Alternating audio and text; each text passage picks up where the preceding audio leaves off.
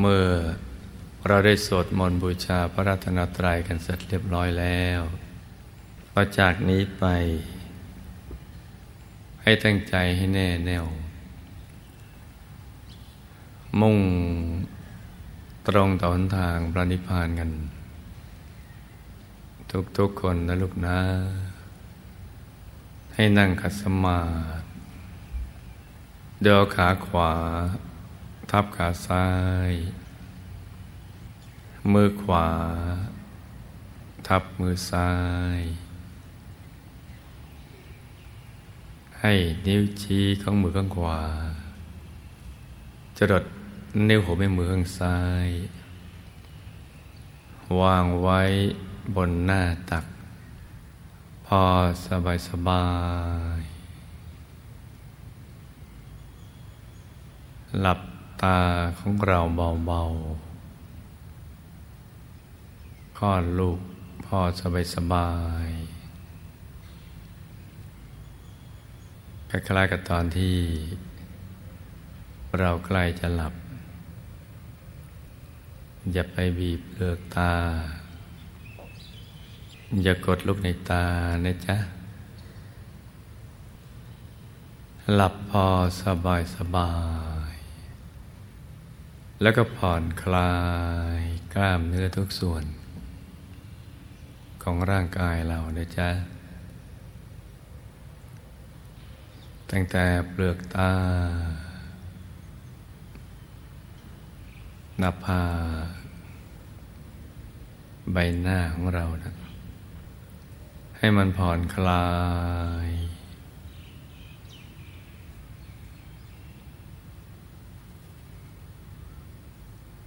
ระทั่งลำคอ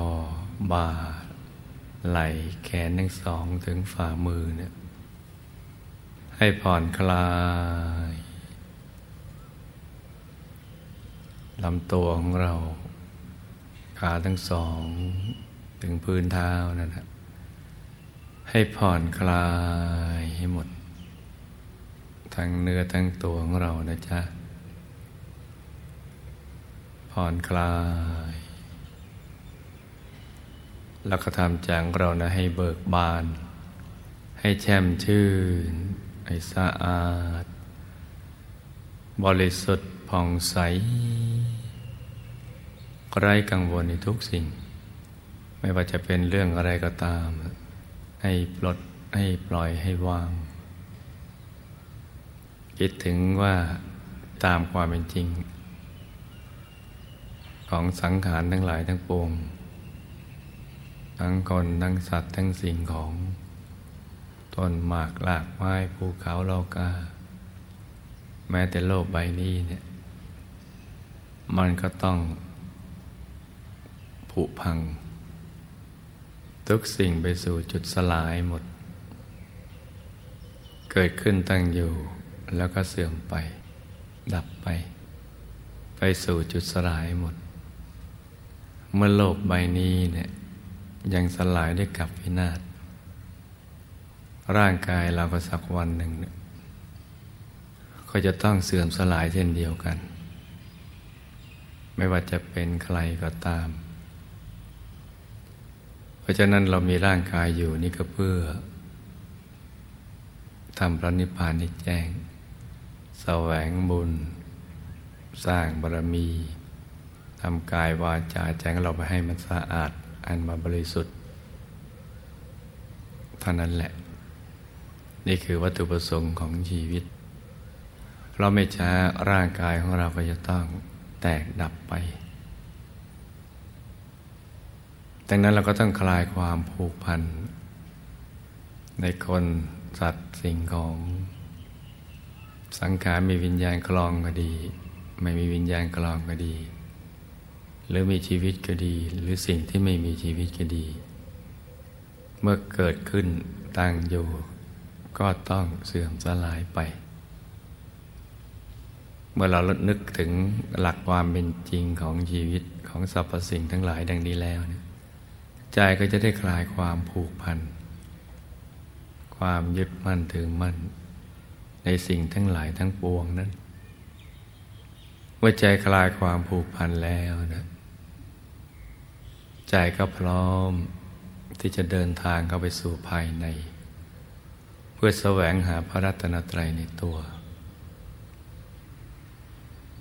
ดังนั้นในตอนนี้เราก็ทำแจงเรานะให้เบิกบาน ให้แช่มชื่น ให้สะอาด ให้บริสุทธิ์ ให้ผ่องใส นึกถึงคำสอนของพระสัมมาสัมพุทธเจ้าที่ว่า แม้มีชีวิตอยู่เพียงวันเดียว ได้บรรลุธรรม ในระดับใดระดับหนึ่งก็ตาม ชีวิตเพียงวันเดียวนั้น มีคุณค่ามากกว่าผู้ที่มีอายุยืนเป็นร้อยปี โดยไม่ได้บรรลุธรรม ชีวิตนั้นไม่มีแก่นสารเหมือนต้นกล้วยเมื่อเรานึกถึงพุทธพจน์บทนี้แล้วเนี่ย ใจของเราก็จะได้น้อมกลับเข้าไปสู่ภายใน ให้ไปตั้งมั่นอยู่ที่ศูนย์กลางกาย ฐานที่เจ็ดซึ่งอยู่ในกลางท้องของเรานะในระดับที่เหนือจากสะดือขึ้นมาสองนิ้วมือ โดยสมมุติว่าเราหยิบเส้นได้ขึ้นมาสองเส้นนำมาขึงให้ตึง จากสะดือทะลุไปด้านหลังเส้นหนึ่ง จากด้านขวาทะลุไปด้านซ้ายอีกเส้นหนึ่ง ให้เส้นได้ทั้งสอง ตัดกันเป็นกากบาท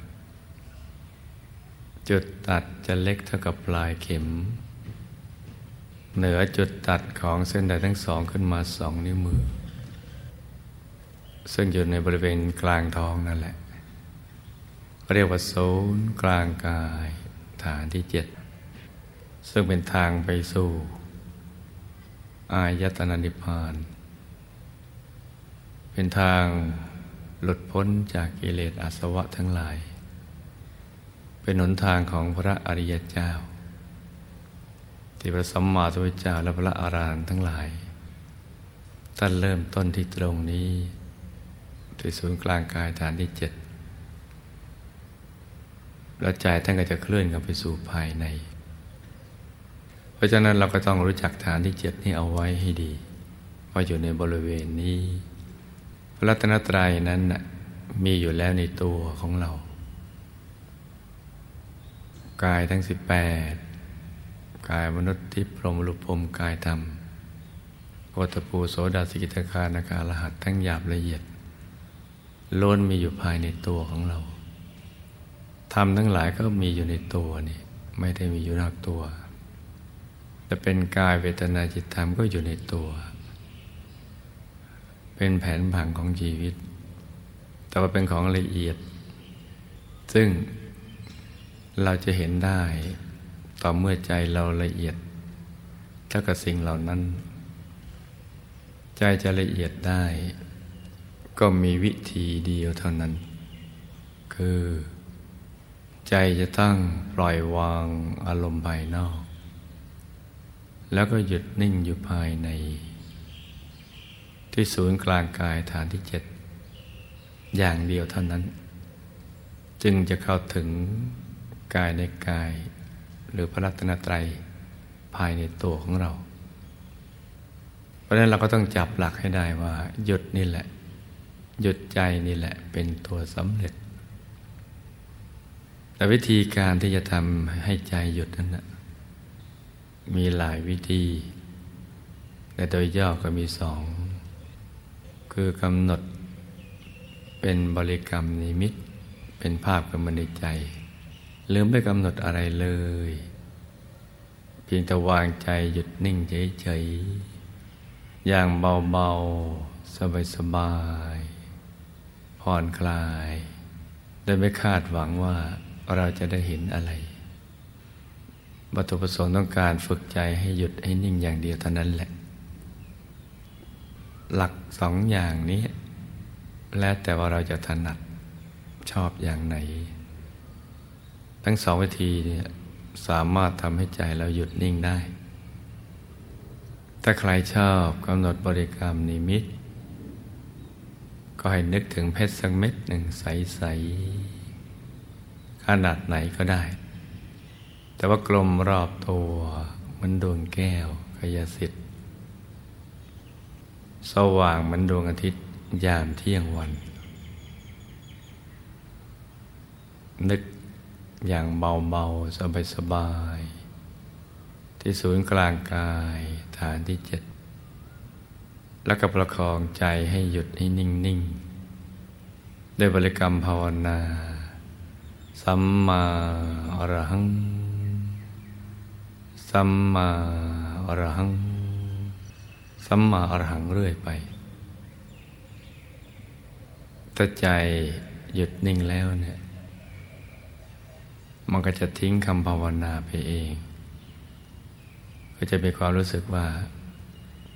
ไม่อยากจะภาวนาต่อไป อยากจะวางใจหยุดนิ่งเฉยๆ อยู่ที่ศูนย์กลางกายฐานที่เจ็ดหรือบริเวณกลางท้องตรงนั้น อย่างเดียว อยากจะอยู่กับบริกรรมนิมิต เป็นดวงแก้วเพชรใส ๆ หรือใครที่คุ้นกับองค์พระก็นึกเป็นองค์พระหรืออะไรก็ได้ ที่เราคุ้นเคยสำหรับบางท่านที่ไม่ชอบกำหนดบริกรรมนิมิต อยากจะวางใจนิ่งเฉยๆ ที่กลางกาย อย่างนี้ก็ได้ ก็ประคองใจกันไปเรื่อย ๆ อย่างนั้นแหละ สัมมาอรหัง สัมมาอรหังอย่างนี้เรื่อยไปเลย กี่ครั้งก็ได้ จนกว่าใจมันจะหยุดจะนิ่ง พอใจนิ่งก็จะทิ้งคำภาวนาไปเอง นี่ก็คือวิธีการที่ศึกษาเอาไว้ เราก็มาทบทวนดูว่า เราทำถูกหลักวิชาไหม ที่จะฝึกใจให้หยุดนิ่งเนี่ยเราตั้งใจเกินไปไหมเราลูกในตากดลงไปดูหรือเปล่าหรือเราย่อหย่อนเกินไปจนปล่อยให้ใจฟุ้ง ไปคิดเรื่องอื่นต่าง ๆ แต่เรารู้ว่าเราอยู่ในประเด็นไหนแล้วก็ ปรับปรุงใจใหม่ เดินพเยบเลือกตากันมาสักนิดหนึ่ง แล้วก็เริ่มต้นใหม่อย่างง่าย ๆ สบายๆ เลือกเอาวิธีการในวิธีการหนึ่ง จะกำหนดเป็นบริกรรมนิมิต หรือไม่กำหนดก็ได้พระเจ้ากำหนดบริกรรมนิมิต แล้วก็นึกภาพไป ชัดเจนแค่ไหนแล้วก็เอาแค่นั้นไปก่อน เดี๋ยวพอถูกส่วนแล้วมันก็จะชัดไปเอง แต่ใครไม่ชอบกำหนดบริกรรมนิมิตแล้วก็วางใจนิ่งเฉยๆ ลูกทุกคนก็ได้ฟังประสบการณ์ของเพื่อนนักเรียนอนุบาลฝันในฝันวิทยา ที่มาแบ่งปันแชร์ประสบการณ์กัน ผ่านทางจานเราทำบ่อยๆกันอยู่แล้ว จะเห็นว่า ทุกคนที่ มีความเป็นปกติ มีกายใจที่เป็นปกติ ล้วนสามารถทำได้ทั้งสิ้น ไม่ว่าจะเป็นเชื้อชาติศาสนาหรือเผ่าพันธุ์ใด นั่นก็เป็นข้อพิสูจน์ว่า สามารถทำได้ ถ้าหากว่าไม่เป็นคนวิกลวิการ เป็นโรคจิตประสาทหรือเป็นบ้า สามารถทำได้แล้วก็เข้าถึงได้อย่างน่าอัศจรรย์ แม้บางคนหรือหลาย ๆ ท่านก็ไม่เคยรู้เรื่องราวอะไรมาก่อน แต่ก็ก็สามารถปฏิบัติได้ แปลว่าเราก็สามารถทำได้ด้วย อย่างง่าย ๆ ถ้าเราจำหลักวิชาได้เพราะทุกส่วนต้องผ่อนคลาย อย่าไปตั้งใจเกินไป เราคลองใจให้หยุดนิ่ง ๆ เบา ๆ สบายๆอย่างนี้แค่นี้เท่านั้นแหละ ไม่ต้องไปทำอะไรที่มันนอกเหนือจากนี้ แล้วเดี๋ยวเราก็จะเข้าถึง สิ่งที่มีอยู่แล้วในตัวทำใจให้ innocent เหมือนเด็กน้อย ที่แม่เคยสอนว่าลูกนั่งหลับตาทำสมาธิก่อนนอน ลูกก็ทำตาม ไม่กี่นาทีลูกก็บอกว่า เห็นแล้วแม่ นอนได้แล้ว แม่ก็สงสัยว่า ลูกเห็นยังไง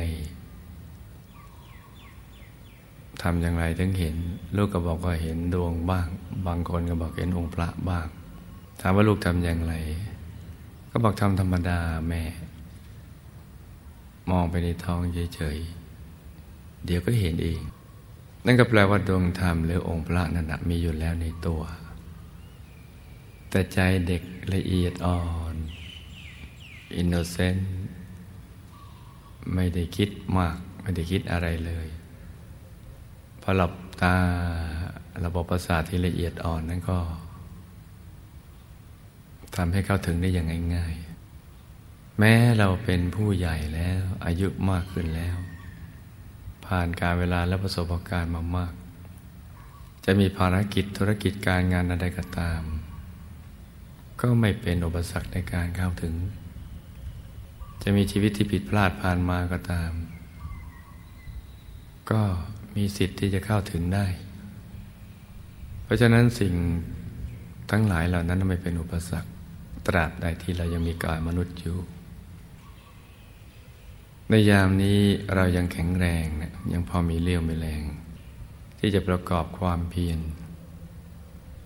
ก็ให้ตั้งใจกันให้ดีนะลูกนะ การปฏิเสธสมาธิ ก็คือการปฏิเสธความสุขที่แท้จริงนั่นเอง กับความสมหวังในชีวิต หรือปฏิเสธสิ่งที่ดี ๆ ที่จะบังเกิดขึ้นกับตัวของเรา เพราะฉะนั้น วันนี้เป็นวันดีวันหนึ่งในชีวิต ที่ลูกทุกคนได้สละเวลามีค่า มานั่งปฏิบัติธรรมรวมกัน ก็ให้ตั้งใจให้ดีนะจ๊ะ อากาศกำลังสดชื่น